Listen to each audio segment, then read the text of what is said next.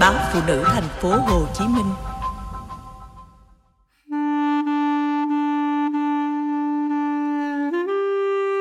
Chúng tôi lớn lên ở chiến khu. Trước khi vào rừng, tôi ở cùng mẹ phía ngoài bìa rừng, chung với người dân địa phương, chưa được vào căn cứ như các anh chị.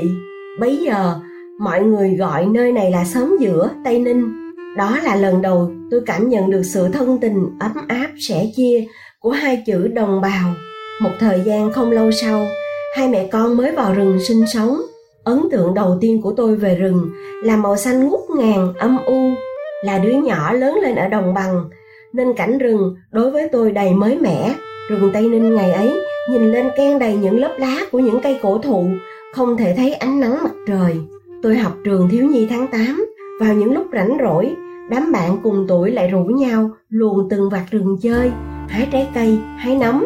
Đứa lớn bày cho đứa nhỏ để phân biệt không hái trúng cây dại, quả dại, nấm độc, trái bứa, trái rỏi là những món quà quý đối với trẻ con chúng tôi. Có lần vì ham quá, tôi ăn nhiều trái rỏi, được gọi là măng cục rừng vì rất giống trái măng cục, đến mức ngộ độc, ói mửa. Để chia sẻ với người lớn, chúng tôi được phân công đào hầm trú ẩn, đi lấy gạo từ kho lương thực về các điểm, gánh nước, những việc vừa sức với mỗi đứa. Trường học của tôi nằm ngay trong nhà in Trần Phú của Trung ương Cục miền Nam, nên buổi sáng đi học, buổi chiều chúng tôi cùng nhau tham gia giúp các cô chú xếp giấy, xếp sách, báo. Ở rừng, bất cứ lúc nào cũng phải chuẩn bị tình huống có thể bị đánh bom. Lũ trẻ con chúng tôi vào rừng, một trong những bài học đầu tiên là cách chui xuống hầm, chỏng mông lên để không bị thương ở đầu, hai tay bịt tai để không bị điếc.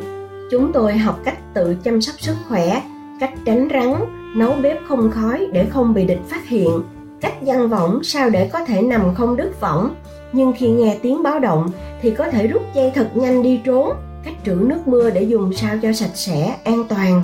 Chúng tôi lớn khôn lên khi trải nghiệm những kỹ năng sống đó.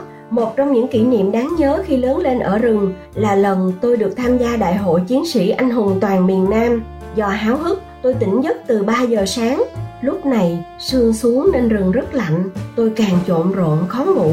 Một đứa bạn tôi hẳn cũng vì khó ngủ mà xách đèn dầu qua gọi bạn dậy từ rất sớm.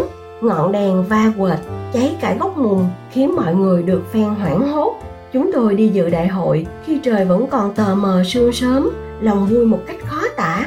Kỷ niệm đáng nhớ khác nữa là lần tôi được tham gia múa hát cho hai ông bà nhà báo nước ngoài vào rừng tìm hiểu cuộc sống kháng chiến. Họ là những nhà báo phản chiến nước ngoài đầu tiên đặt chân đến chiến khu nên ai nấy đều rất vui vẻ đón tiếp.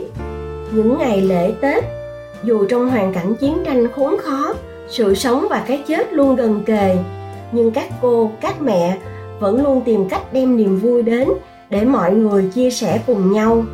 Ngày Tết, lũ trẻ thức cùng các cô, các mẹ, nghe bác Hồ đọc thơ chúc Tết, được ăn bún do chính tay mẹ xay gạo tẻ ra làm, ăn chè đậu đen đường thốt nốt, kẹo đậu phộng. Những nguyên liệu này quý và ít có trong rừng, phải ra vùng ven mới có thể mua của người dân rồi đem vô rừng tự tay chế biến. Nhưng kỷ niệm đáng nhớ nhất, đau lòng nhất tôi trải qua là trường tôi bị nã pháo. Chị tôi xuống đến cửa hầm, phát hiện ra vẫn còn các em nhỏ học sinh kẹt lại trong trường, nên lại lao lên cứu học sinh. Cả học sinh và thầy cô 11 người hy sinh 13 người bị thương. Trường sơ tán liên tục để tránh bị địch phát hiện. Sau ngày chị tôi mất, tôi chạy càng lên tới cơ quan anh thảo, nhà văn lê văn thảo. Nhớ mãi buổi khuya hôm ấy Chừng 2-3 giờ khuya tôi mới tới nơi. Một người cùng cơ quan anh Thảo đang ngủ Nhưng giật mình tỉnh khi nghe có người gọi tên tôi.